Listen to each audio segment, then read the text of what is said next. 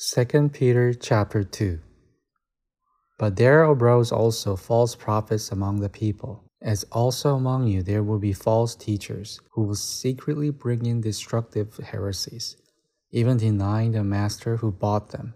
bringing upon themselves swift destruction. And many will follow their licentiousness, because of whom the way of the truth will be reviled, and in covetousness, with fabricated words, they will make merchandise of you,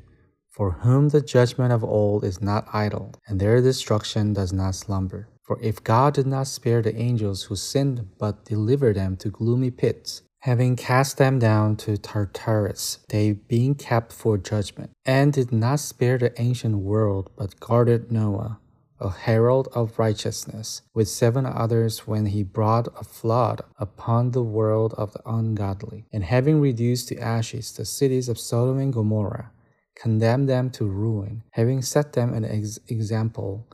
to those who intend to live an ungodly life, and rescue righteous Lot, who had been oppressed by the licentious manner of life of the lawless. For that righteous man who settled down among them, in seeing and hearing tormented his righteous soul day after day with their lawless works. The Lord knows how to deliver the godly out of trial and how to keep the unrighteous under punishment for the day of judgment, and especially those who go after the flesh in the lust for defilement and despise lordship, daring self willed they do not tremble while reviling dignities, whereas angels, though they are greater in strength and power, do not bring a reviling judgment against them before the Lord. But these, like animals, without reason, born natural for capture and destruction, reviling in things of which they are ignorant, will also in their corrupting of others be destroyed, suffering unrighteousness as the wages of unrighteousness considering luxury in the day to be pleasure, spots and blemishes, reveling in their deceits while fe- feasting together with you, having eyes full of adultery and not ceasing from sin, enticing unstable souls, having a heart exercised for covetousness, children of curse, forsaking the straight way.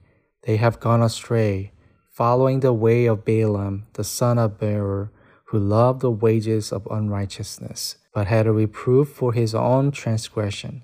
A dumb beast of burden, uttering with a man's voice, restrained the madness of the prophet. These are springs without water, and mist driven by a storm, for whom the gloom of darkness is kept. For uttering great swelling words of vanity, they entice by lust of the flesh with licentiousness, those who are barely escaping from them who live in error, promising freedom to them, while they themselves are slaves of corruption. For by whom anyone has been defeated, by this one he has been enslaved. For if, having escaped the defilements of the world by the knowledge of our Lord, and Savior Jesus Christ, but having again been entangled in these, they are defeated the last state has become worse for them than the first. For it would be better for them not to have known the way of righteousness than knowing it, to turn back from the holy commandment delivered to them. It has happened to them according to the true proverb The dog has turned to its own vomit and washed sow